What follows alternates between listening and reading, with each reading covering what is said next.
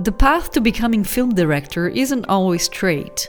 After his graduation in business management, Alessandro first worked at an advertising company and then as an account manager at the Juventus Football Club.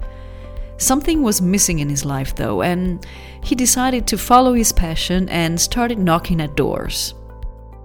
Let's go straight to the heart of the question. I have here Alessandro with me. Thanks so much for being part of the podcast. I would like to ask you, what is your job today? Hi, thank you for having me. My job today is director of TV shows and commercial films, and sometimes also of short films and feature films. Now, I think that many who are listening today would like to be in your shoes. Now, what took you to get to your shoes today? Well, actually, I have a peculiar background since I graduated in management for arts, culture and entertainment in Milan, Bocconi University. But I had this passion about filmmaking, which I began doing when I was 12. And after graduated and after 5 years of working as a commercial account for advertising sales company and an Italian football team, I decided to change everything, to change my life and, let's say, follow the heart. And I had the chance to work for a small production company as a filmmaker, opening my tax number. Since then, it's 4 years, I'm working as a director for that company. I grew in these years, and now I work as a director, which was something I really dreamt of. So you studied at the university that gave you a degree. Did you start working in that specific field before you became a director? And what was it? Yeah, I graduated as a manager, basically, and I started working in an advertising sales company, and I was accountable for brand partnerships and brand solutions. So I started working coherently with my academic career. Then I moved to Turin and I worked for an Italian football company, Juventus Football Club. I was accountable for some partners of the team. So after 5 years of working as a commercial account, I decided that something was wrong, basically. I wasn't happy of doing what I was about to do every day, waking up in the morning. I didn't feel so well, let's say. So I started looking for another job closer to what I liked the most, which is movie production and movie making. After 6 months of job research, I had the chance to start working for a small production company, but they asked me to give up my long-term contract instead of a tax number. So I became a freelance filmmaker and I start over. I changed my life, I changed the city again, and so far I'm very happy of that decision. For those who don't know, when you are independent, you open a VAT number, tax number, and so you're independent, hence there's more risks. And when you have a fixed job, like we say in Italy, that's, of course, you're an employee and it's a more secure life that you have. So they asked you basically to give up your secure life to become an independent, but then to go and follow your dream as a director, right? And between the 5 or more years that you were working following your studies, did you continue shooting films or being involved in filmmaking? Absolutely, yes, that's the fact. I continued working on my passion as a filmmaker. When I had free time, for instance, in the weekends, I used to shoot films, short films with my friends, and that's what helped me being able to do what I do now, basically. I am totally self-taught on this. I didn't attend any school or academy, and nurturing my passion is what helped me on being able to do what I do now without any academic background on it. So in the 5 years of my first jobs, I kept on doing what I liked the most in the few spare time I had. And thanks to that, I can do what I do now.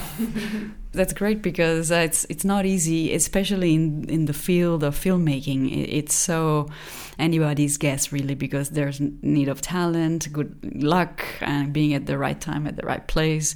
So congratulations to you. Are you able today to live from your art and from your directing? yeah, thankfully today I'm able to live with my job, which is filmmaking, and I think that this is my greatest success so far, because I was scared about before taking this decision was, will I be able to live with it? Will I be able not to ask my parents any help? And since I'm doing it by myself, I think that this is my greatest success. That's great. So you said that you started to look for jobs and look for companies. Was it hard to get the first door open? Yeah, it was. I had some doors shut on my face the first times I asked for these kind of jobs, because I hadn't any background that could be interesting for them.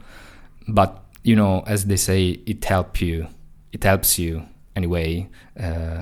Failure makes you stronger for the next one. So it wasn't easy, but one person trusted me, and thank him, now I'm here. Looking back at your academic background, do you find that what you studied is helpful today for what you're doing? Yeah, in a certain way, I think that what I studied, it is helping me anyway today, because I learned a method. I learned how to deal with people. I learned how to speak to people. And I think that these are skills that I'm using today, day by day. For instance, director as a role is not an only artistic role. It's a person that should be able to deal with a lot of people at the same time, being patient, having a problem-solving attitude. I think that these soft skills I had the chance to learn at the university. So yeah, I think that the path I had somehow is helping me a lot today anyway. Of course, there are hard skills that you can learn in the field. You know, making movies help you learning how to make movies. So those skills are something that I couldn't learn at my university, since I studied something totally different. Yeah, I think that my academic path helped me a lot on what I'm doing today, since there are a lot of soft skills that I'm using every day. For instance, being on a set means talking to a lot of people. I learned how to deal with them, how to being a problem solver, and these are all skills that are helpful on my actual job. So yes, my academic background really did help me, and I'm happy of having done it. Talking about skills, because of course there are hard skills, like you say, and soft skills. What do you think are the most precious skills that you need to have as a director, now that you've been a director for a few years? I think that being a problem solver is the most important skill you should have. Also, being able to talk to different people at the same time, usually with people with different needs. So you should be able to deal with different things coming to you from different part of the room. Mm-hmm. And being able to solve them in a very, very narrow time window. So for people who don't know what a director does, could you tell me like a typical day? Let's say Massimo, our common friend, calls you and says, "Hey, Alessandro, I got a job for you. Here's the script. What do you do? What's the next steps you do?"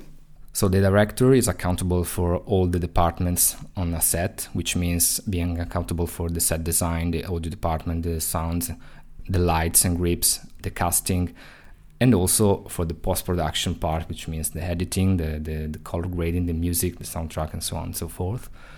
And which means having the last word on each part of the construction of the movie. The movie can be a short movie, can be a commercial, can be a TV show, it doesn't matter, but there are a lot of people that will ask you an answer to their question. You must give them the answer straight away. So in your case, how do you visualize? So you have the script in front of you, and you need to transform this into moving images. What is the next step you take? Do you make sketches? Do you call actors to start making some scenes? Do you start doing the set design with other people? What is your first intuition, let's say? Well, first of all, I think that what I do is to visualize all the scenes in my mind, to start making a sequence of images to tell the story with moving images, as you said. So first, after making this vision, I try to draw the scenes in a storyboard, which they call storyboard. After that, I start organizing the production with the producer, which means what we need to do that. We need a location, which is an apartment, let's say, for instance, and we need 3 actors, and we start the casting. After having made the storyboard, I start looking for the director of photography, the set design, and the casting, of course. And these steps all collaborate for the final results. So, yeah. Mm-hmm. First the vision, then the practical things. And then come all the problem-solving parts. So the actor being sick and the set not being what you were looking for, and so forth. So what is next for you? Like, what would you like to do next? Now you're doing a lot of commercials, I understand. What would be a next step for you? Would you like to continue in this, or would you like to do feature-length films, documentaries? I like making feature films the most, so I hope to start making more and more of them. Is there a myth around the job of a director that you can mention? Well, there are a lot of myths around my job and my field, and they say that networking is the key for success, for instance. I would say yes, it is true, but it also depends on what success means. And as I said, for me, success is something very personal, like being happy doing what I do every day. So in that case, I obtained it. But if success means having big money or having a feature films on the screen, then I failed. But however, networking is something very useful for the job. So pay attention to that and be yourself. If somebody is listening to you and they could ask you, what would you do differently? Is there something you've learned? Now, you're still young, so you'll have a lot of years experience ahead of you. But if you could go back in time and start all over again, what would you do differently? I know it sounds weird, but so far I won't do anything different. But let's have the same conversation in 10 years and maybe I can change my mind. Is there anything that you thought would work one way and then it worked actually a different way? Meaning something unexpected that you didn't think would happen when you're doing filmmaking, along your career path that you want to share? Once we were on a beach shooting a TV show, and I chose one location in the beach, but after choosing it, this perfect storm came and we need to change the location straight away, and the new location, which was an emergency location indoor beside the previous one, which was outdoor, it ended up being much better than the one I chose before. So serendipity, let's call it like that. Okay, great. And one question specifically to directing, because when I was working in the film industry, I remember there was so much creativity, but as well there was a budget. So when you think creatively, about a scene, about a setup, and about much cast you want to have, at what point do you do a reality check? And then how do you think budget with your creativity? How do you make these two fit? Well, I think that the most creative part of my job is to make the budget fit the desires of the client or my desires. So it is very hard to coming back to the ground sometimes. But, the creativity cannot live without the budget. So the most difficult part is to make great things with the budget. And I think that this is the most difficult part of my job, because sometimes I want to do something very cool, something very bold, but I end up doing something, more practical and on a budget. Still, I think the most rewarding part of the day in that case is to obtain something cool with the means you have without asking for big grips or a lot of people to help you. And looking at the things that you enjoy most, because of course there's the hard part being the budget and you know, matching creativity with the reality, but what do you enjoy most in your job? I enjoy pushing my creativity to the limit to tell something which can be a story, an emotion, or make someone feeling something. And that is the most important thing to me. I really like telling stories by images. So now I wake up every day thinking, okay, I'm going to do something I love. And of course, there are days I'm doing something I don't like, but I still love those things. So this is what I love the most. That's awesome. I don't know if you had an anecdote you wanted to share with us, or maybe a fun anecdote about your job, and then we can come to conclusions. When we were shooting a short movie once in Trentino, in Italy, we had a drone scene. We had a drone shot to be done, and the time schedule was so narrow that we had very, very short time to do that scene. So we did it. Then we started packing everything to move away. As soon as we decided, okay, now we go away, we heard the drone being still up in the air, and luckily we make it going back down, and luckily it was still there. We didn't forget it in the air. You are gonna pack without the drone. That would be a first.